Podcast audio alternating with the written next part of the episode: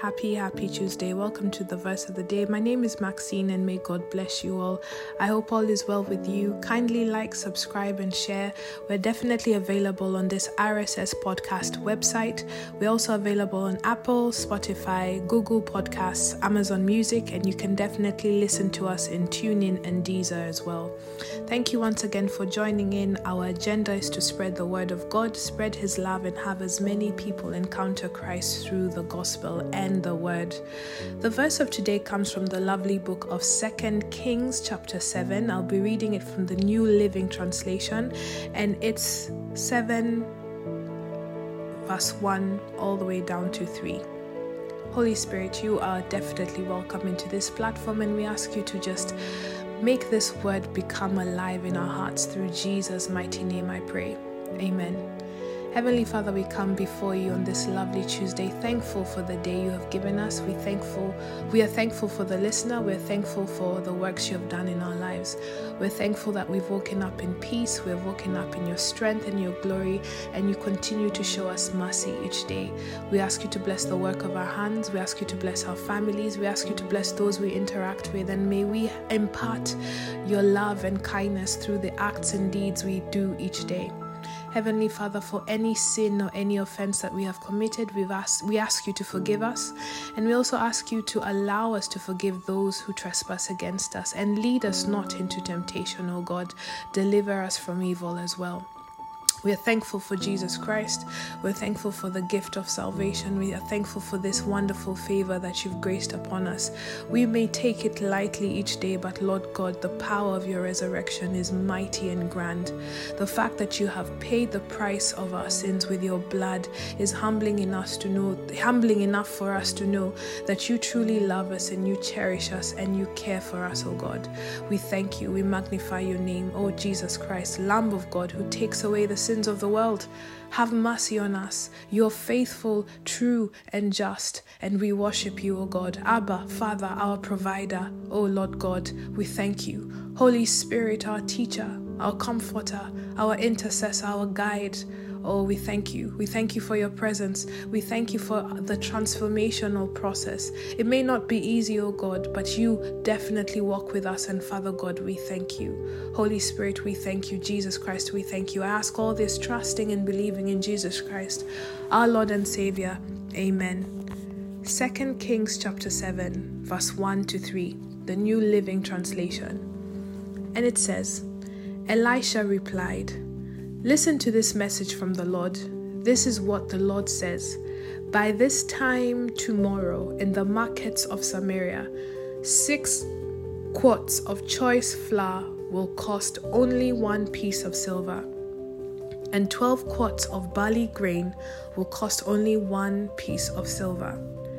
The officer assisting the king said to the man of God, That could not happen even if the Lord opened the windows of heaven. But Elisha replied, You will see it happen with your own eyes, but you won't be able to eat any of it. Hallelujah. Now, I pray that this will not be your fate. I pray that when God speaks into your life, that you truly believe and have faith in what He's saying, and you do not doubt the Lord God that we serve. For if you do, unfortunately, you will see things happen with your own eyes and you will not be able to eat or experience any of it. Now, this is a scripture that refers to when the Israelites were surrounded by the Arameans and they were keen to attack the Samaria the the, the, the, the, city in Samaria. And it's so interesting because things were so bad that the people within the city were starving. They didn't have food, they didn't have water supply, and the mothers were even eating their own children. Things were really, really horrible. And they were surrounded and camped, waiting to be attacked. And Elisha comes and speaks forth the word of God. He speaks forth a prophecy and he says, By this time tomorrow, the story will be different you will have so much abundance that it will cost you so little. And we have a, a, a, a officer of the king speak doubt into it. He'll be he was like, not even heaven's windows can allow such a blessing to happen. And Elisha told him, Not only will it happen, you will see it happen and you'll not experience it. And so you find that there were lepers that were sitting at the gate, and they were actually deciding whether they should go and join the Israelites in Samaria and die with them, or they would actually go and surrender to the Aramean army, knowing that they would be slaves and they would be fed and cared for. And if they would still die, they would have died anyway. And so they leave in the morning and go to the camp of the Arameans, and they find no one there. So here are the Israelites in Samaria, surrounded apparently by the Aramean army. They're in their homes in fear, trembling, wondering what's coming next. Elisha has given a prophecy. And when the lepers set out for their journey in the morning, things are different. That means something indeed happened overnight. So, what exactly happened? If you actually look at 2 Kings chapter 7, in verse 6 it says, The Lord had caused the Aramean army to hear the clatter of speeding chariots and the galloping of horses and the sounds of a great army approaching verse 7 it says uh, no to continue the scripture it says the king of israel has hired the hittites and the egyptians to attack us. They cried to no, to one another.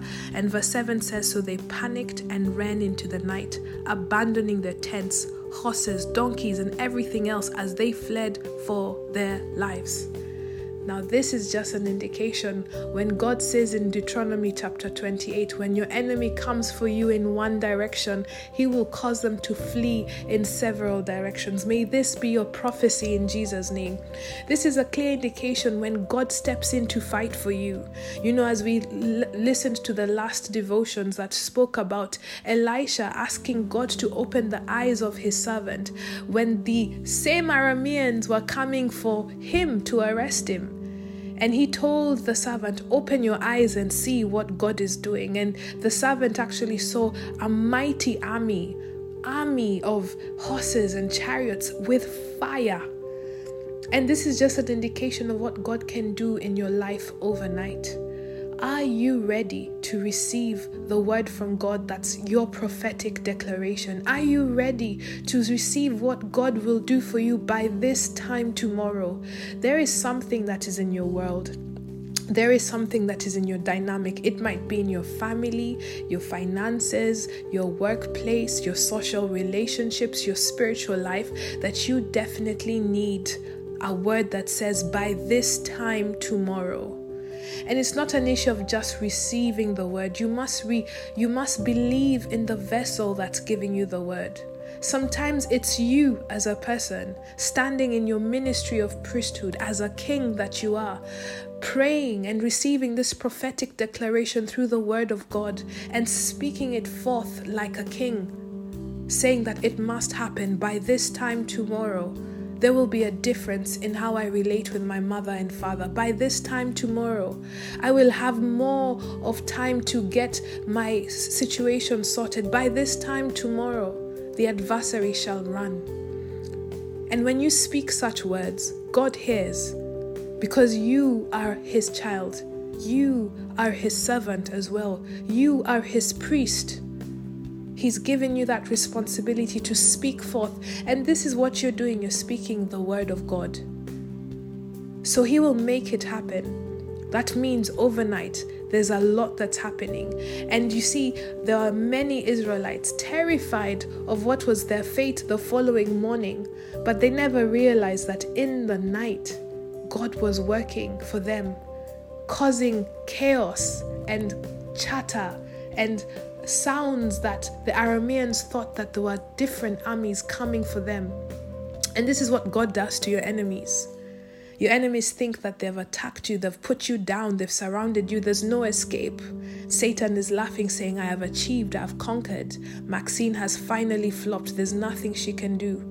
And all Maxine has to do is speak the word of God. What does the word of God say concerning you? What does the word of God say concerning you? I shall live but not die. Rataya. Keledebo shandere basata. I am the head and not the tail. Latozande kirebotaya basaka.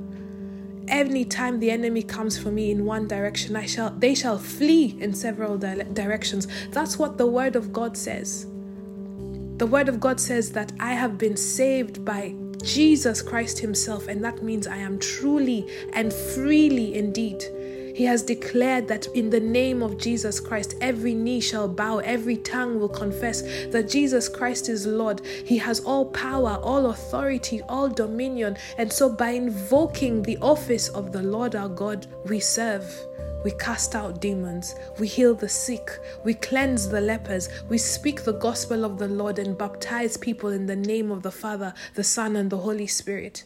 That's what God says concerning about you. He says you're blessed and favored. He said, I will restore the years that the canker worm and the caterpillar has stolen from you. I will give you this land and I will establish it. I will take all the riches that have been stolen from you and I will give them back to you. God has said things about you. He said He will scatter the gates of bronze and break the iron bars for you. So, what has God said concerning you in the Word? And you stand in your almighty altar with God by your side, in front of you and behind you, and say, By this time tomorrow. Don't be that officer of the king that when you're hearing your prophetic, declaration upon your life that is backed by the Word of God, that has been substantiated by the Word of God Himself, that He has exalted above His name, that you mock and say, It cannot happen to me. Even the windows of heaven cannot make this happen. Because you know what will happen? God will show you that it actually did happen in someone else's life, and all you did was see it and not experience it. So I'm calling out to you today in a very unusual way. I'm not asking you to run to your pastor. I'm not asking you to run to your apostle. I'm not asking you to run to your prophet. I'm asking you to stand in your ministry of priesthood with your faith that you have in the Lord God that you serve, knowing who He is in your life, what He has done for you in the past, what He is doing for you now, and what He has said He will do according to the Word of God. God has given us established victory by the word in the name of Jesus, our Lord and Savior, and by the blood. It is our responsibility to manifest it, to, to guard it and maintain it in our lives, for Jesus Christ has established it. He said, Go forth, speak, and it shall be. Speak your prophetic declaration upon the issue that you have and watch God do His work. By this time tomorrow, you will be manifesting miracles. It's a bold act of faith. It's a bold conviction in God. It's a bold persuasion in God. Do you actually think He will watch you? Disappointed, waiting, waiting, and waiting? Your anointing is commensurate to the amount of faith you hold. Your miracle is commensurate to the amount of faith that you have. So, how much faith do you have to speak? Or how much faith do you have to have in order to say, by this time tomorrow?